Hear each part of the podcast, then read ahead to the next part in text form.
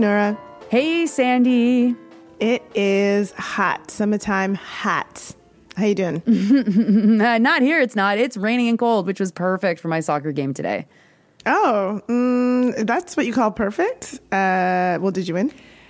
Uh, I didn't win, and uh, dear listeners, Sandy knows that I didn't win because I started off by telling her that I didn't win before we hit record. womp womp. No, Lay's aim Bab kicked our ass, so that sucked.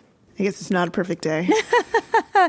You know what? Even a day that I'm losing on the soccer field, if I walk off the field uninjured, it's pretty perfect.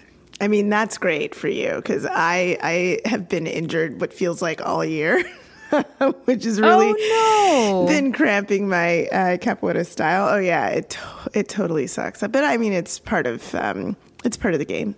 I suppose uh, that you get injured. So right now, my wrist really sucks. It's it's it's hurting my writing. It's hurting my typing. It's hurting my my movements in which I have to hold myself up on my hands. And uh, it's hurting my ability to chop vegetables. But you know what? I would still do all the things that got my wrist to this point. I'm just going to be a, a little bit more loving to it this week. Aw. Oh, that sucks. Do you want to know something, Sandy? I want to just shout someone out right now because um, he made some amazing art listening to the Daily News podcast, and I just think that it is so awesome. Yo, I love that. Okay, shout out. Yeah, so shout out to Ricky who found at a used clothing store a tank top that had all of these little miniature soldiers, toy soldiers on it. And while listening to the Daily News, he painted flowers over all of the ends of the guns of the toy soldiers and the result is so beautiful this is someone who i know from university and uh, who you know i haven't been able to see i don't think since then but we've stayed in touch and so if you're making art to our podcasts like you're awesome you're so awesome I freaking love that. That's so great. Um, and in the spirit of that, why don't we thank some people? Guess what? what This week we have to thank Amelie, Thinks Too Much, Meat Thinks Too Much, and an anonymous donation that came through Interac. Aw. Thanks to you all. And especially thanks to the mysterious Thanks anonymous donation, whether that was Erin O'Toole or whether that was someone who was afraid of getting fired at their job. It doesn't matter who it is. We love that and we love you. We we do. Thank you so much. One announcement from the show also is that we are going to be taking a little bit of a summer break. You have, don't worry, one more week of us. Uh, we, we're going to do one more show, and then we're going to take some time off for the summer um, and do some relaxing and spending some time with the fams, uh, and then we'll be back in September. Yes, and I know it sucks. I know it sucks because it's also this actually also includes the daily news. Um, I I just won't be able to do it because I'm going away. But um, Sandy, we have at least one live live show lined up for the fall. That's right. So stay tuned for details on that. It's in Toronto. It will be announced more formally when we're actually ready to sell tickets. We're trying to work on a special musical guest. So hang on to your hats for that. And did you know, Sandy, I got I got a suggestion this past week that maybe it's time for us to come to Winnipeg. Whoa, Winnipeg. I'm I'm not mad at that. I'm into it. I like Winnipeg. Do you know what? It's so funny because of all of the options in Canada to be mad at, like I honestly wouldn't be mad at anything except for, I mean, I would go to Brandon and I've spent a lot of time in Brandon, but I, I wouldn't love it. I have to be honest. I've had some kind of some shitty times in Brandon. Um, but Why Brandon? just because um, That's so random. it is, but um, let's just say that I saw some violent homophobia and was involved in it. Um, not in the violence of getting it, but receiving it, giving it, not receiving it. Oh, Um, jeez. yeah, yeah, yeah. But you know what? There's still good people there, and um, and you know everyone knows what I think about Vancouver. But our last Vancouver live show was so special and amazing that I have to say I wouldn't be sad about any anywhere in Canada, but Winnipeg especially, my third favorite city in Canada. Uh, if it happens, we will let you know. If you want to help make it happen, uh, looks like right now what we might need is maybe just another group partner, but really uh, working with someone on something. So we will see. Yeah, I was going to suggest that the place that I would be mad at going is Vancouver, but I, you know, I really have to eat my words because the Vancouver live Yeah. show that we just did was actually so great. It was so amazing, and it was a day where, for those of you who were there, um, you will know it was. Uh, a, snowstorm like Vancouver rarely ever gets, and still so many people came out uh, to to spend time with us and to be a part of the live show, and it was great. And of course, you can always listen to that show that we did um, in our archives. But today, again, two really great topics uh, to talk about today, uh, neither of which are great in the sense of um, they are good things, but great in the sense of they are necessary for us to talk about. Um, one that uh, that is a little bit closer to home. Yes, yes. One, well, not even just close to home. One is the foundation of this country. Um, and so, Sandy, I'm, sh- I'm sure you've been seeing what's happening at Camp Morgan at the Brady Street landfill in Winnipeg. Speaking of Winnipeg, folks are holding down a blockade, stopping access to the landfill, demanding that the province, the city, the federal government search the landfill for two women's bodies that they believe that not just they, that police also believe are located at the landfill. Now they're not just that that landfill, but also other landfills in Winnipeg. Though the the Brady Street landfill has become the focal point. And so people have been creating art and having drum circles and praying and uh, being together, demonstrating how important it is to physically occupy space while also calling attention to the need for something as basic as a landfill search. Now, we're not going to talk only about the landfill search, but also like what does it say, Sandy, that Canada, that the province of Manitoba, that the city of Winnipeg are so resistant to searching these landfills for bodies that they know are probably there? Where are we at on understanding, on reckoning with, on uh, on on undoing colonialism in this country? Yeah, I think uh, it says a lot. I think it says that a lot of what uh, Canada has, ha- how Canada has presented itself with respect to reconciliation, with respect to having a nation to nation relationship with First Nations people, with respect to um, reconciliation generally amongst Indigenous people. I think that we can uh, quite clearly see that all of this has been lip service and that, you know, the powers that be are not genuinely interested uh, in making this place a place that is actually going to. Um, to, to decolonize and to do what's necessary uh, to do right by people as they have been saying that they would. I, I, there's nothing that gives me any confidence that that's where Canada wants to go, and he, like seeing I mean, many people have pointed out the differences between, I mean, us included, the differences between the way that the government has responded um, in this particular case uh, versus how the government responded to the billionaires um, who were likely dead from the beginning, uh, who imploded on the submersible. But I mean, it's it's way beyond that. It's it, the evidence of of this sort of callous disregard is all over the way that the Canadian judicial system works, the way that politicians continue to ignore um, the the various impacts of colonialism on. Uh, indigenous people and other people, and so um, yeah, this this seems like par for the course, and it is really, really fucking frustrating. And you know, Nora, I was listening to um, another news podcast this week that I won't mention what it is, but I just think one of the things that is an issue, and we were talking about this just before we started recording, in in how we understand these these issues and how the government responds to these issues and how we talk about it, is we're like fully stuck in a place where we cannot get beyond the uh, you know, like, is there colonialism? Is this bad? Like, yes, this is bad. Okay, yes, this is bad.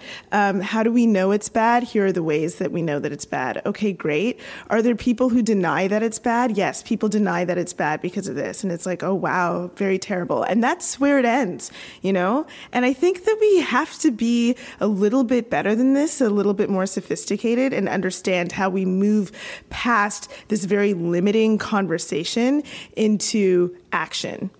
Yeah, absolutely. And you know, you're it's so important to mention just how rotten the entire system goes right up through the judiciary. I know a lot of people online have been sharing words from Justice Sheldon Lanchbery uh, Lanchbery is the justice who has um, who has written the injunction that was supposed to clear the protesters from from blocking the landfill. Now, the protesters have refused to unblock the landfill. Uh, there's a beautiful photo of people burning the injunction that's been circulating online. But Lanchbery, I'm not sure if you saw this, Sandy, but he was trying to like empathize, I guess, with people, try to explain how he understood their pain. And while when folks responded to say, "What are you ta- like? How can you know our pain?" This justice, this ju- judge, court guy, uh, responds to say, "Well, he gr- he grew up poor, so he understands what it's like to be indigenous." Oh, and what? of course, people have been yeah, very, very angry about this online and uh, should be very angry about this online. But I think that it just is another very small example of how white people in this country, we are so. Um, we have we are so capable of just painting all of these issues with a single brush and being like, yeah, there's some bad stuff out there, but it's not that bad. Or I've I've experienced this too. Like I know what you're going through, and it's like this is colonization, it's neo-colonization, it's the two forces together. And and no, no, structurally, not even the poorest white person has uh, any idea of what colonization feels like in the way that an indigenous person feels in this country. Um, so people have obviously called for him to be uh, removed from the bench or for him to resign or whatever. But it's just so like indicative to me of what exactly is the problem among those. Uh, first of all, the, the tier of people that do have power, like a judge that has a power to grant an injunction but then also you know uh, more generally like as you say sandy we get stuck in these kinds of uh, scripts over and over and over and there's no exiting them because the scripts are so strong that it's like we're constantly rediscovering things. Like as if we need to rediscover colonialism over and over and over and yet we do. While this is all happening there's also a, a, a, you know a crisis that has been ongoing for many years in British Columbia and and has been getting much worse in Alberta. I don't know if you heard me mention this on the daily news sandy but you know, life expectancy for First Nations men and women in Alberta has dropped by seven years on average in the last few years. Most of that is related to the toxic drug crisis, which, of course, you know, Alberta in, in April, the last month with any uh, data related to this, just had its its highest number of toxic drug related deaths in the province. And that drop in life expectancy has now grown the gap of life expectancy between First Nations men and women and non First Nations men and women in Alberta to be 18 years. That is 18 years. Unconscionable. That is absolutely unconscionable. That is disgusting. That is that is an emergency situation. There should be a uh, a state of emergency called. If that was the case for like any other community in Canada, like the government, if this was happening to to white communities in like in one province, the the government would call a state of emergency to try to figure out what was happening and to try to address the issue. Right? Like we we we just know that this is how um, the government the government uh, just straight up supports colonialism. Like it just is what it is. I mean, what were the comments uh, from the uh. premier, from Premier Heather Stefanson? She says that they can't search the landfill because it may disrupt the judicial process. Uh, what judicial process exactly is going to be disrupted here by doing investigative work that takes place in any other crime? Like what? So what is it? What's what is the problem? She's saying that she doesn't want to financially support it because oh we don't know what it's gonna it could take one to three years like this could be a big issue. So so there's investigations that are done all the time. The only the only conclusion to take from those sorts of remarks is that this is somebody who supports uh, colonialism and actually does not care to undo uh, the impacts of colonization uh, on uh, particular communities. This is not, you know, like the, the, so much more could be asked for. What is being asked for here is to like do a regular investigation, and it seems like really I don't know, just really fucking unconscionable that that can't be done. And so the question of like moving beyond this and understanding that, like, you know, the judicial process, um, our politicians, uh, the way that Canada works is like dependent on these sorts of structures is is really important for us to move past these sort of like stalemates that we find ourselves in where folks don't seem to know what to do next except for to say hmm is this is this colonialism? And for us to be like, mm, yes. Yeah, yeah. Like, and and there's so many concrete things that could be done, and and I just, you know, part of colonization is that white institutions or institutions that are imbued with white supremacy have a hard time exiting the logic of white supremacy because it's everywhere because it's it's literally touching every single thing and so you know uh, of course a state of emergency should be called when we have um, you know uh, this this data showing the life expectancy drop in Alberta or the disproportionate impact that the toxic drug uh, crisis is having on Indigenous people, and of course that's not only in Alberta. That's that's happening all over Canada. But you know, be, beyond that, it's like on every single issue, there are groups that are trying to intervene in different ways. And like, unless your interventions capture how the most marginalized by colonization are are impacted by the issues, you're never going to cut at the core of what your real problem is, right? So, you know, if you're look working on on houselessness and homelessness or or you know, people who live outside because they can't afford anywhere else to live, and you don't have an understanding of the fact that Canada literally right to the the very beginning of of Canada's origins land is bought and sold and commodified and housing is bought and sold and commodified. And that is all done to make people money. And it's the same thing that's happening today. And there's a direct line between the foundation of Canada and its land owning white Christian founders and the money that is made off of the housing industry, right? So, like, we, we really need to uh, think deeper about these things, uh, maybe move ourselves offline where we're tempted to simply talk about these things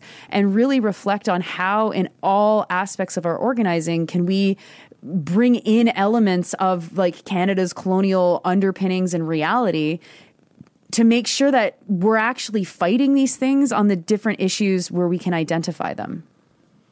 Yeah, and I think another place to go with something like this, and and and any any sort of issue that we may be fighting. Um, you mentioned um, homelessness or houselessness. It could also be uh, the climate crisis you know, the, the question of trying to force government to do the right thing, like that's always, sure, we should do that. You know, like that is something that, um, you know, we are forced to pay into a system. That system should work for us. Do what you can to make the system work for you. Absolutely.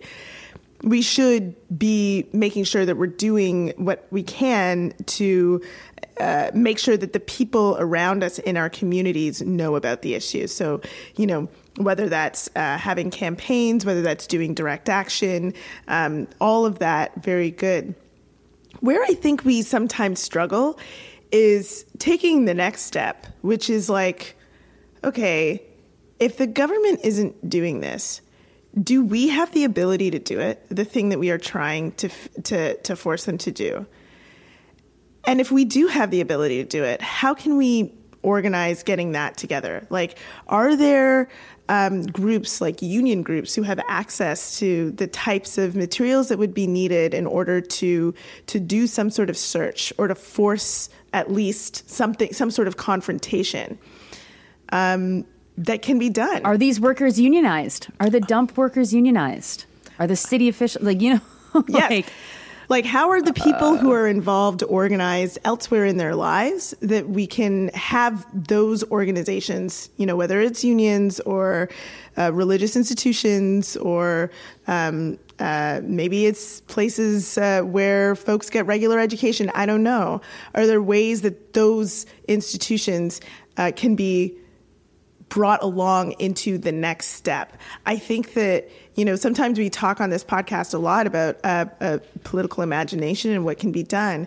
And for folks who are, you know, people who are, especially if you're, you know, a, a part of the majority, you know, connect with these communities, ask what uh, what is what sort of supports are needed, but also think about how you can hold your own government and your own institutions accountable beyond just the ask to the government. What's next? Like, how can you move forward uh, with taking some sort of direct action?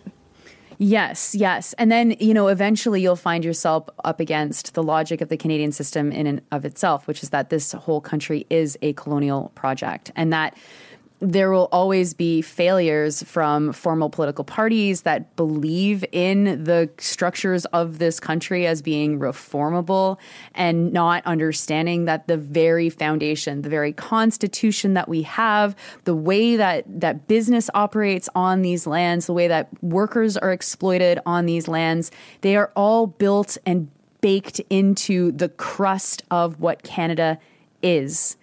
And we cannot lose sight of that because if we start to imagine that reconciliation is a question of money or a question of dialogue or a question of benevolence from a white majority government, then we will always find ourselves tripped up when the most core issues never get resolved. You know, every single issue that touches society disproportionately impacts Indigenous people worse every single one.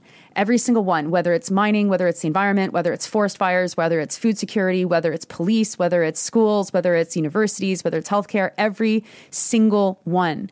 And the fact that the broad left, whether through its unions or through uh, social movement organizations or whatever, have not systematically find found ways to pick at these issues, not call attention to them, not lobby government to change them, but to actually do the work to undo the injustices built into every one of the systems in which these groups operate is a really huge problem. I mean, not to even mention that, of course, a lot of these organizations have colonialism built within them, and then they're, they themselves uphold colonialism. This is a kind of another eh, side of this, which is even more sticky.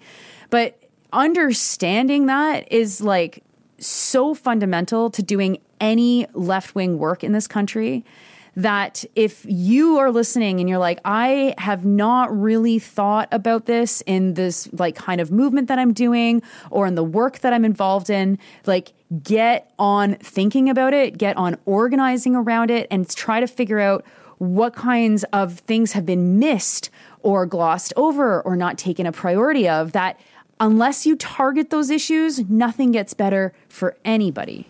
Yeah, and I just want us to also be really critical of taking like the the easy road, right? Like I feel like um, in the last twenty years or so, there's just been this like idea that okay, if you're if you're really active on these issues, the way to do that is to like I don't know, be an academic or something, you know, like just you know read and write about it, maybe tweet about it, something like that.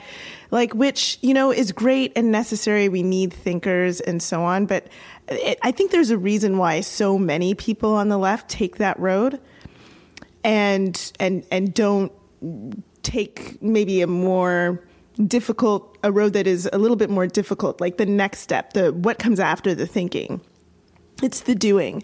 And uh, i you know if you're listening to this and um, that includes you if it, it, feels like i'm talking about you I'm, I'm not saying that to say that uh, you know the the idea of of doing this work um, in the academy is bad, but I but I am saying that there is a way that even some of the places where we can figure out ways to become subversive are entirely a part of the structure of colonialism itself.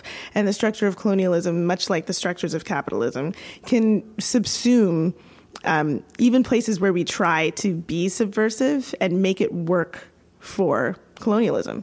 And so we should be thinking about that as well. If we're super comfortable in a space, that's probably not a space that's doing what it needs to be doing if we're really serious about decolonization. Totally. Totally. Now, we've talked a lot about unions and their role in fighting a lot of these forces.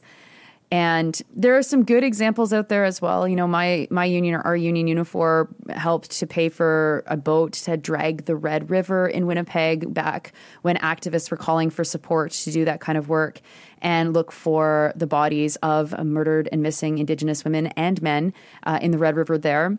But unions right now, and this is the pivot to the next issue. Unions right now seem to be kind of having, I don't want to say a moment because that's kind of overused but there seems to be a convergence of issues. And I was so struck by the the, the comments made by SAG-AFTRA president Fran Drescher, which is like so funny to watch someone who you know as the nanny be the president of this of this union, SAG-AFTRA talk about their issues and fighting things like greedy management who has made tons of money in the last five years and they're not sharing that money with the workers and also they want to replace us all with ai and then hearing the exact same thing from the longshoremen's union in british columbia for why they had an almost two week strike to fight against the massive profits of the employers association uh, companies and to fight against uh, technology taking their jobs and then to also hear uh, the same echoes of metro grocery workers across the greater toronto area that are about to go on strike over the exact same issues.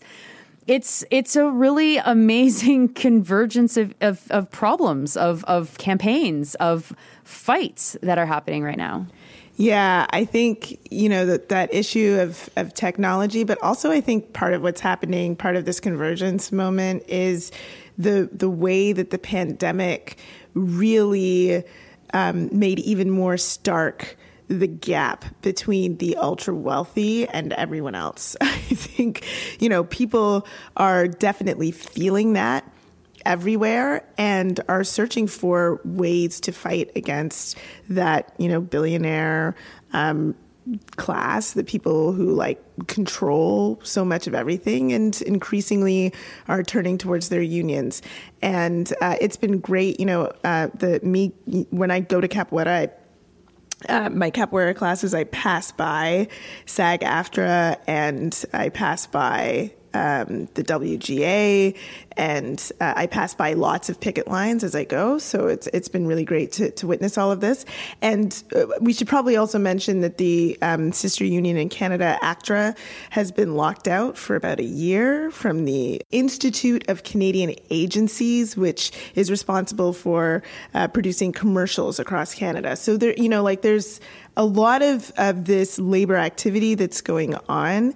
And yeah, I mean, Nora, the stuff around uh, technology, we, we've spoken before about how, like, this idea that AI can just like uh, replace uh, humans is like really uh, bizarre, and also like, you know, if especially when it comes to arts. It's like you know part of part of what makes art art is the creation process of art. Like are you going to talk to the ai about how the art was created? Like very very bizarre. Like it's a weird conception and, it takes someone who doesn't i don't know understand art in order to think that that's a, a possibility that that's something that can be replicated.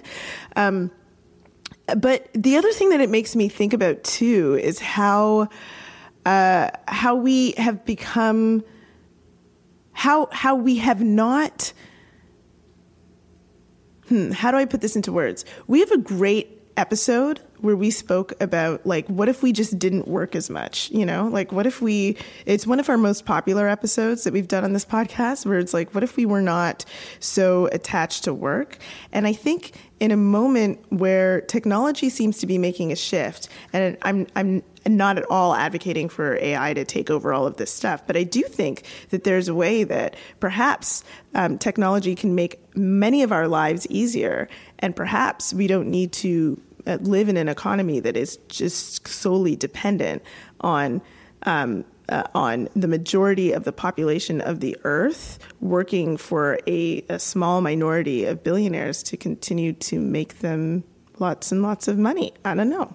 Maybe. that seems pretty utopic, Sandy. I don't know. Can we can we imagine uh, uh, that into reality? A whole new economy? I think we can. I don't know. So I don't. I also don't know if you saw the statistics um, come out from StatsCan this past week. Our generation, Sandy, we're about the same age, is paying 275.8% more than what it's bringing in every month in income.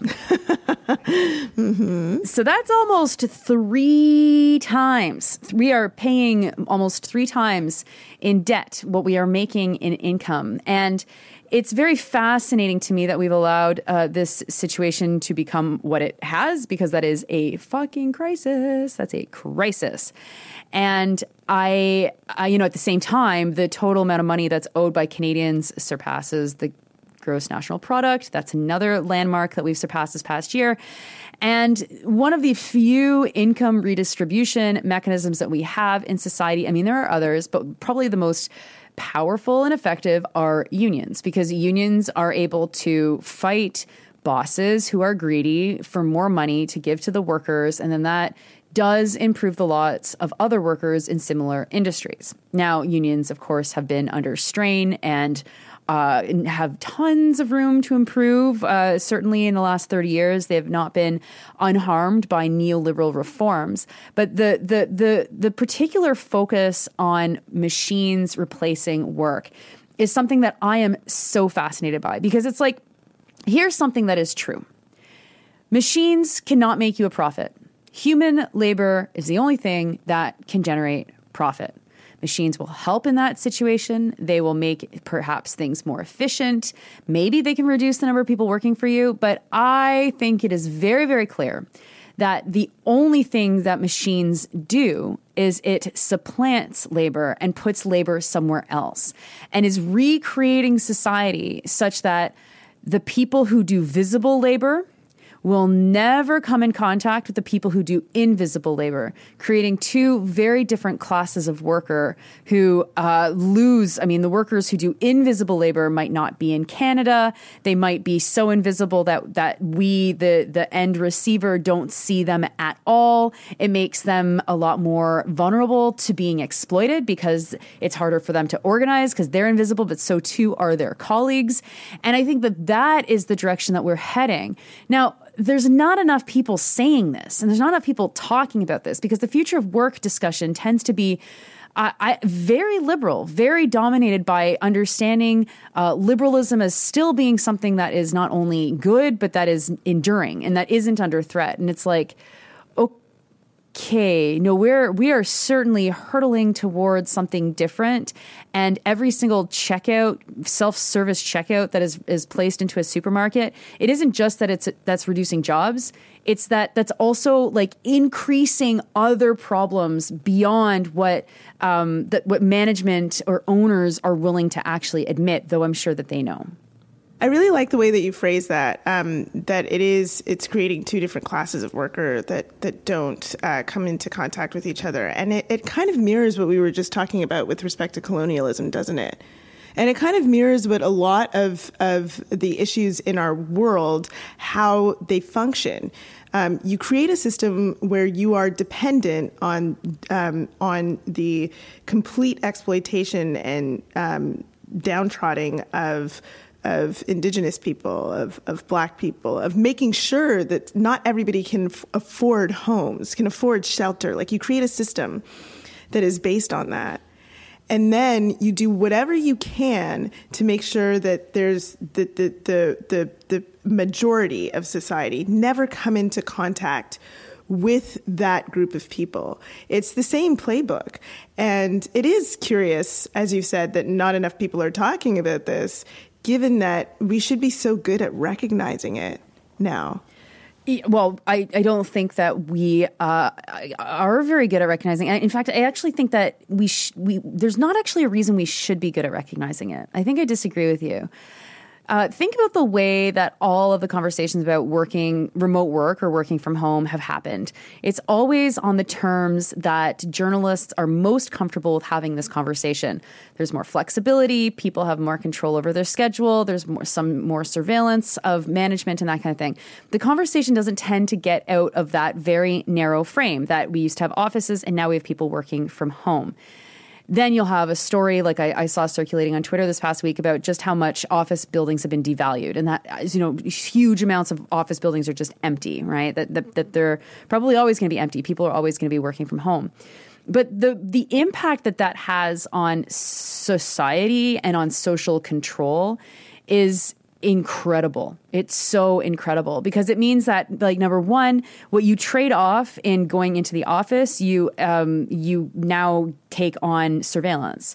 What you trade off in more flexibility is now a lack of any kind of human contact during the day that isn't necessarily like through email or through text or just through serving someone who you might be serving over the phone then we have absolutely no concept of how important it is for us to have in our lives real people, points of contact who are not our friends and family, who we see regularly, who we form superficial relationships with, but that we share with them moments in our lives that are fundamental there's no conversation like this at all. And instead, it's all about, oh my God, the robots are going to replace us. And oh, you know, uh, AI is going to um, create uh, a new version of the nanny, and Fran Drescher is going to be the nanny for the next 200 years. Or uh, they can just take uh, our voices, Sandy, and make Sandy Nora for the rest of, of time if they, if, if they wanted to do that. And it's like humans cannot be replaced by robots to make someone else a profit. There will always be exploitation. And if you don't see the exploitation, all that means is that the exploitation has gone underground.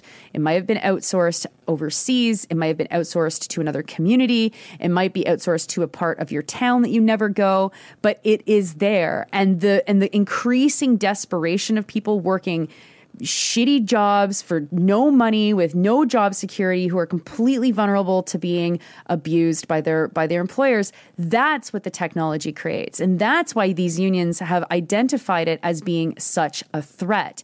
And it has taken way too long for anybody with any platform in this country to be like whoa whoa whoa. Like it isn't just uh, a checkout counter is removing a, an employee. There's still employees. They will still be doing work where are they doing that work? Who is the, the employee that's now there? And then what happens And all of a sudden the employee has uh, the ability to stop someone who they think was stealing from the self service machine, but this person didn't know how to use it, or they were stealing, or they weren't stealing, but then all of the other systemic oppressions come back into play because the person was black or the person was indigenous and they were suspicious. And then all of a sudden the police are like, well, they didn't weigh that thing properly. And so now we're going to charge them. I mean, it's so obvious that these are tools of control and thank god that we do have unions who are fighting these tools of control but f- that is not enough it is a small fraction of the population doing that work yeah, um, as you were talking about that, I was uh, thinking about the ways that in which this is also um, related to our very, very stunted mental health conversation in our society. Absolutely, but also, have you seen the spate of recent articles about how working from home is like really bad for your health? Oh, no, I haven't seen this. You, yeah, it seems like a campaign. I think it's uh, well, it's it's very much similar to when previously on this podcast we've discovered that there were these um, articles that just kept appearing everywhere, talking about like the increase of um, of theft in places like Walmart and CVS, and then we realized that it was like this this giant campaign, and that these articles were repeated year after year, actually at a, a particular time, and it was just you know lazy journalism, just kind of repeating a uh, a press release. Well, I mean this these have become a little bit more popular too, and I wouldn't be surprised if this was also some sort of campaign. But a spate of articles talking about how working from home is actually quite bad for your health.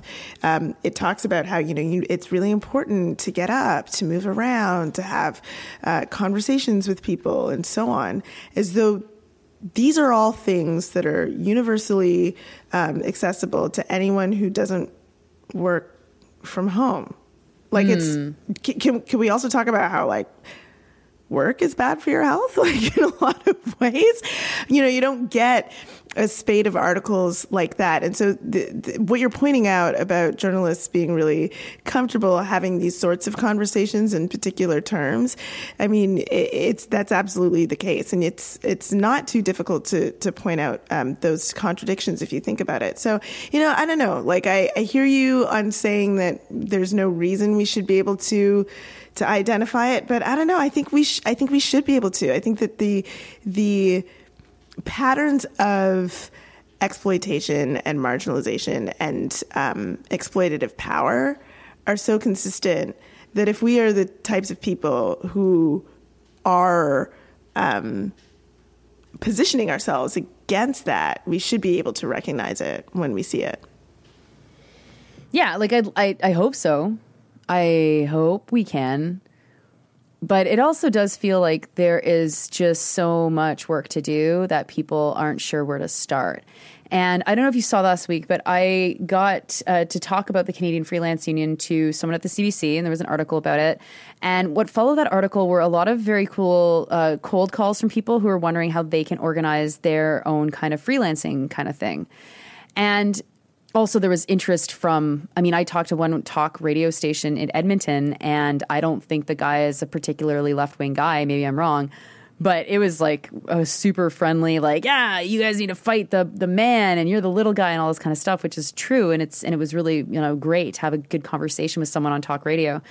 And it it just was like this is what we're missing is we're missing any I don't know. Sometimes I feel like it just goes back to we don't have adults in the room anywhere, and we're we're just missing money. like if I had the money to hire people, I would hire all of these people and be like, "Hey, go go and do this work," you know. Or if I had the, uh, but I don't. I'm I'm just I'm just one person. But there are people who listen to this podcast who do have access to money, and so this is, I think, where the unions have such a huge responsibility. That yes, of course, you need to be fighting these things within your memberships, and you need to be fighting them around collective bargaining time, but also you have a responsibility to externalize this the strength and the pressure that you have in your own industries on into other issues.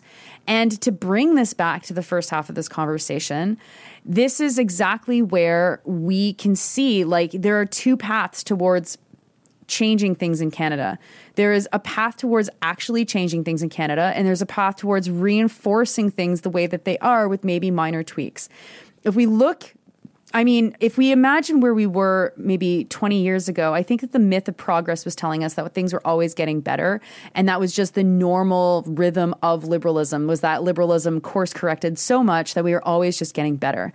And I think that we can see very clearly now in the last 40 years that is not at all what has happened, and that institutions like unions and like other groups on the left have not been able to resist neoliberalism such that they've been effective. So they've been highly rendered ineffective in a lot of the campaigns that they run.